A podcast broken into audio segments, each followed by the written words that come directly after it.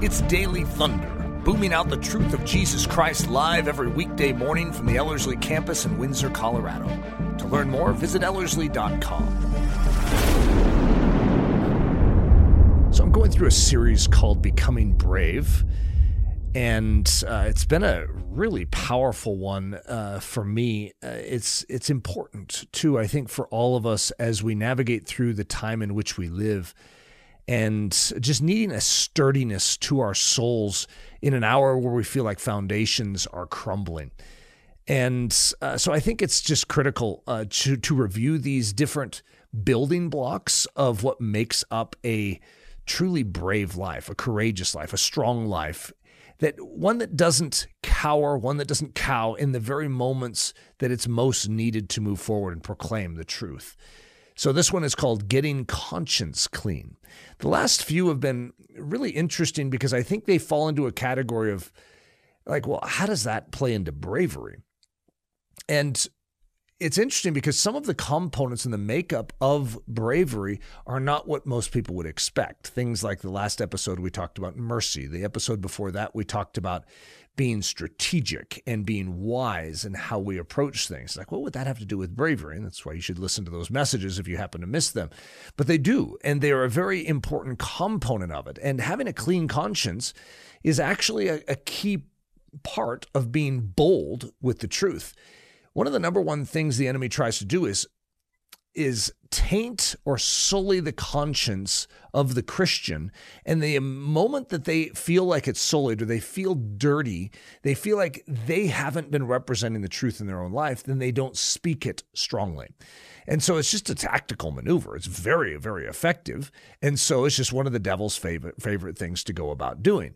But when you are confident and you feel that cleanliness, you know the power of the shed blood in your life. You know the mercy of God expressed to you. You know that his mercies are new every morning. You know that your righteousness is not in found in what you not found in what you do, but in what he has done it changes the game and it causes a boldness and a bravery and a courage to begin to maneuver in and through you. Quote from Mark Twain The preacher who casts a vote for conscience sake runs the risk of starving. It's interesting because in American history, the idea of a clear conscience is understood. It's actually a clear part of our history but it's it's interesting because when you hear Mark Twain say something like that, and he's a part of our American history, right? Uh, you're thinking, well, I don't know. Uh, the preacher who casts a vote for conscience sake. You see, in the last few years, it's become more and more clear that to go with your conscience can actually cost you. And that's good for us. As North American Christians, we haven't always remembered that. And so we could keep our conscience and say, hey, this is our form of government, and you can't tell me no. And I don't feel comfortable with that. But now, if you try and move with your conscience, you literally could lose your job over it. And this has been proven in and through this uh, pandemic season is that there are certain people that have really struggled in their conscience with certain things that are being asked of them. And like, I can't in good conscience do that and it costs them their job. And I know many, many people that have walked through that. And so uh, I, I actually understand this. Mark Twain, as, he, as I read earlier, the preacher who casts a vote for conscience sake runs the risk of starving. So, what is the conscience? So, in the Greek, it's suneidesis, and it means joint knowledge, sort of a fascinating description of what this is. It's the moral sense of right and wrong, it's the other set of eyes to view the matter the other perspective of the soul that doesn't seem to side with self. It is a really fascinating thing that we have this thing called a conscience. In other words, you could, inside of yourself, you could say, I want to do this. You could crave doing something. And yet there's another part of you that argues and says, but you shouldn't do that. Isn't that funny? Who is that? That's your conscience. It's this other side. That's why it's called joint knowledge. It's like another character knows what's going on and is weighing in with their opinion. And when you listen to that voice, it goes well for you. When you disagree or shun that voice and try and harden yourself to that voice, it never goes well for you. The conscience. Another way of describing it is the driving mirrors. Okay, so one of the ways that I look at it is you're driving down the road and you're trying to make a decision. And imagine you really want to go into the left lane. You want to get into a different lane because you don't like driving behind this slow truck in front of you. So what you should do, as we all know, is that you have driving mirrors. You have a rearview mirror, you have side mirrors, and you should consult them. You should say, Hey, mirror, what do you have to say about this? Because that mirror has a perspective that actually aids and abets your health and your uh, ability to drive without an accident. But imagine that you don't want to hear what the mirror says, or imagine the mirror says there's a truck in your blind spot. And you say, I don't care. I don't want to listen to you. That's like saying, I don't want to listen to my conscience. You are setting yourself up for a crash. And so, as a result, to effectively live in this body as a believer, we need to recognize that this other opinion, this this counsel from without, even though it's in our life, this other voice actually really matters in how we navigate forward and make decisions. So here's another definition of the conscience the soul's eye. In other words, there's something that is seeing the circumstances and it is weighing in and say, I see that. I see what you're doing, Eric. I see what you're about to do there, and I'm going to lend you a little conviction over that and say that isn't good. You see, this other eye sees and has commentary. It's really funny because most of us are like, shut up, shut up, shut up. I don't want you to talk to me. And yet, how you care for your conscience becomes very, very important in the success rating of your Christian existence. So the Bible talks about the conscience quite a bit. So I'll just give you a few facts about the conscience as is stated biblically. It can be weak. And that's 1 Corinthians 8 7. In other words, you can have a conscience, but it can be a weakened conscience, which means it's not trained well. But 1 Corinthians 8:10 is also going to indicate that it can be trained. In other words, you can actually build your conscience one way or the other. You could train it uh, in the wrong direction to actually be okay with compromise, or you could train it to be highly sensitized, but sensitized correctly. Because some people have a conscience that is extra sensitive, but it's extra sensitive on wrong things. And so they cannot walk under a ladder, for instance, because they have a superstition that if you walk under that ladder, bad things will happen to you. So their conscience is actually saying, no, no, no, no, no, no, don't do that. But when in actuality, it's not based on truth. So superstition is an illustration of a, a poorly trained conscience. So a conscience can be trained. And uh, this is sort of building on that. 1 Timothy 4 2, it can be trained incorrectly, or another term for it is seared. So, if you've ever heard of the idea of a seared conscience, that means the conscience is trying to speak, but you are ignoring it over and over and over again. And what happens is you begin to dull to that voice and you no longer hear it. And so you see these people like, how can they do that without feeling guilt? Because if I did that, I would feel guilt. Well, they've they've they did feel guilt, but they kept going in that direction until they no longer did. Of course, that's a very dangerous thing. 1 Timothy 1:19 shows us that your conscience can be ignored. Your conscience doesn't make the decision for you. It is giving you information to help you make a decision. You're supposed to listen to it. It's like your chief counsel. And when you ignore it, bad things happen. But when you take its input, it can help you make a good decision, but you can't ignore it. And then 1 Peter 2:19, it is tremendously important. So we recognize according to the Bible that this conscience has varying qualities to it. It, it can be trained, it can be weak, it can be ignored, but it is very important according to scripture.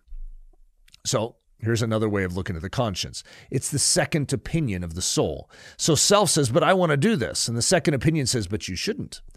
And that second opinion is almost like coming to your parents and saying, Hey, uh, mom, dad, I'm thinking of doing this. What do you think? And they're like, uh, Honey, we really don't feel comfortable with that. You may not want to hear that, but when you submit to that second opinion or to that authoritative counsel in your life, it goes well for you. And that's what the Proverbs teach us. And this is sort of like that. It's almost like a parental type of oversight of our soul. God built it into us to help us navigate. 1 Peter 2:19, the scripture I referenced earlier that showed that it's very important. For this is commendable if because of conscience toward God one endures grief suffering wrongfully. So even though you endure grief and you suffer, if you're doing it for conscience sake, it's actually commendable to do that. So to keep your conscience, even though it may lead to physical suffering, is actually the biblical model for how you live your life. So historically, this nation has regarded the importance of conscience. I just have a few quotes from our nation's history, which are just interesting. This comes from one of my favorite novels. It's called To Kill a Mockingbird by Harper Lee. My second child is named Harper, so that gives you an indication of maybe where I got that from. But there's uh, two of the characters in it Scout, who's sort of the narrator of the story, and Atticus, who's sort of the hero of the story, her father. And this is their discussion back and forth. Scout says, Atticus, you must be wrong. Atticus says, How's that? Scout says, Well, most folks seem to think they're right and you're wrong. He's defending a African American man in a trial, and they say that Atticus is wrong for doing that. He shouldn't defend as a lawyer. He shouldn't defend an African American. And so Scout's reasoning, well, most folks seem to think that they're right and you're wrong. And Atticus says they're certainly entitled to think that. And they're entitled to full respect for their opinions, said Atticus. But before I can live with other folks, I've got to live with myself. The one thing that doesn't abide by majority rule is a person's conscience. It's a great quote. Here's George Washington on the matter. Labor to keep alive in your breast that little spark of celestial fire called conscience. John Milton says this Give me liberty to know, to utter, and to argue freely according to conscience above all liberties. So, out of all the liberties, John Milton says, the chief one is to be able to function according to conscience. Martin Luther King Jr. says this There comes a time when one must take a position that is neither safe nor politic nor popular, but he must take it because conscience tells him it is right. On some positions, cowardice asks the question Is it safe? Expediency asks, asks the question Is it politic? And vanity comes along and asks the question Is it popular? But conscience asks the question Is it right? The ultimate measure of a man is not where he stands in moments of convenience, but where he stands in moments of challenge, moments of great crisis and controversy. Boy, this is that's a great quote right there. And that is exactly what we need to come down to. Our conscience has to be a player in this. If we're going to be brave in this generation, we need to remember that God has gifted us with something. He has given us a conscience.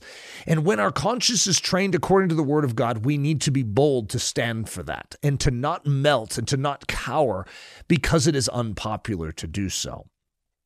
Albert Einstein says this, and I almost want to say supposedly, because it just like my uh, entire impression of Albert Einstein wouldn't have him say this, but it's an interesting statement. Never do anything against conscience, even if the state demands it. So it's like, okay, Albert, if that's what you're saying, that's a very interesting statement. In other words, even if your local government, your state government, your national government says you have to do this, but it goes against your conscience, never do it.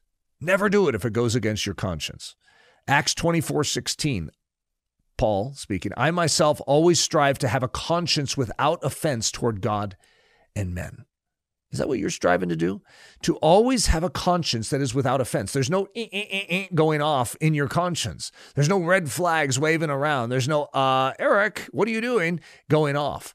It's a conscience that is without offense toward God and in my relationship with men. So if I'm rude to someone, my conscience actually says, Eric, uh, that was incorrect. I know it. I may want to ignore what my conscience is saying, but if I listen to it, then I do not have a conscience with offense. I don't have a conscience going, uh, Eric, you still never made that right. Hey, Eric, uh, remember that person? That, that was an incorrect way of handling that. No, what I am striving, like Paul, to do is to have a conscience without offense, without a eh, eh, eh, going off toward my God or toward other men. So let's go through a few illustrations. Let's talk about the gun. This has been a very interesting thing throughout the body of Christ and throughout, well, the his, since the history of the gun has been around. But here's the question Should I pick up that gun if my government asks me to? So when you talk about being drafted to the military, when you talk about uh, picking up a gun and using it, because what would it be used for? To kill another man. This is a tricky one for many Christians. However, there's a variation, almost like a, a a gradient of how people have related to it. You have Christians that in good conscience cannot pick up that gun. And you have Christians, on the other hand, in good conscience could not not pick up the gun and they need to go forth and defend their country. And that is what their conscience dictates. And if they didn't, they would feel wrong. Isn't that interesting? How could, and they're, they're both Christians. So let's walk through this because it's important to understand those gradients in conscience because it's important in how you relate to others. One of the things that really goes south is when we begin to impose our conscience on others. It's a tricky thing because we feel burdened about something and we need to follow that, but someone else around us may not feel the same burden that we have. And as a result, we can get mad about that and we can say, you're wrong. When in actuality, I'm not saying they couldn't be wrong, they could be, but that has to do with the Word of God. And in the Word of God, there is a gradient that we could say. Like, for instance, should you ever bear arms uh, in a battle? That's a tricky one because there are pacifists that have interpreted scripture as saying, no, you cannot. And then then of course you have other people that say, didn't Jesus ask his disciples to grab a sword? Isn't he returning in the end of Revelation with swords protruding from his mouth, coming to wreak judgment on the nations? Doesn't isn't there a time for war and a time for peace? What if Jesus says it's time for war? Am I not willing to do that? So you can see the tensions because a pacifist, someone who looks at scripture and interprets it as saying, hey, no, turn the other cheek. No, no, we are not here to judge. We are here to show mercy you can understand both sides. There's a gradient in between that God doesn't seem to go out of his way to clarify. And as a result, it leads us to an individual wrestling match before the Word of God. But we need to stand where God is moving us to stand, but show grace to those around us to recognize that someone might land slightly different. Now, there's other things, like I would say, you know, if you're landing like, hey, I'm free to you know, abort my baby, and someone else says, no, well, I'm not, it's against my conscience, I would say there still is a right and a wrong. And there still is something known as murder. And there still is something that needs to have a, a clear line in the body of Christ. And we need to all appeal to say, hey, the value of life is very, very important here. And I think it should be wrong for all of us to uh, to abort our child. Okay, and I think those are reasonable comebacks on the things I'm saying. In other words, there's certain things with gradients where it's not clear. There's other things that maybe are a lot more clear for us as the body of Christ, and we should be a lot more sharp with them.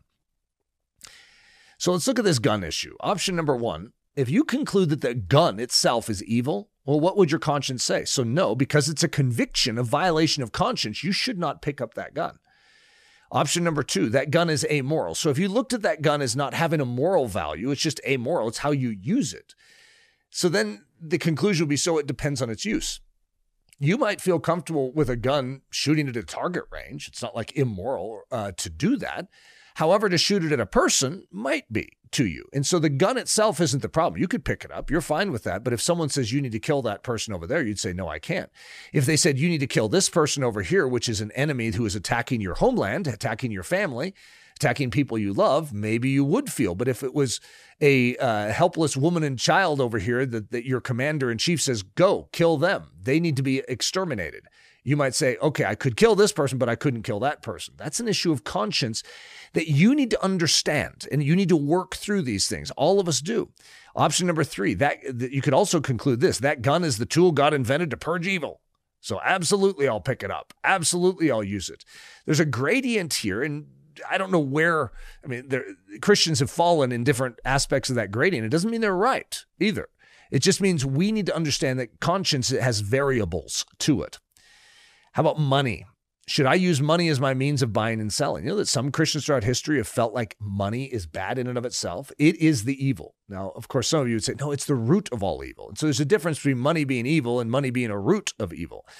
And so as a result, you could do the same thing. Option number one, if you believe that money is evil in and of itself, you wouldn't be able to touch it. It's conviction. As a result, it would violate your conscience to, use it. So you need to use some other forms of transaction, you know, to buy and sell. It's going to be tricky, but hey, it's your conscience. You better heed it.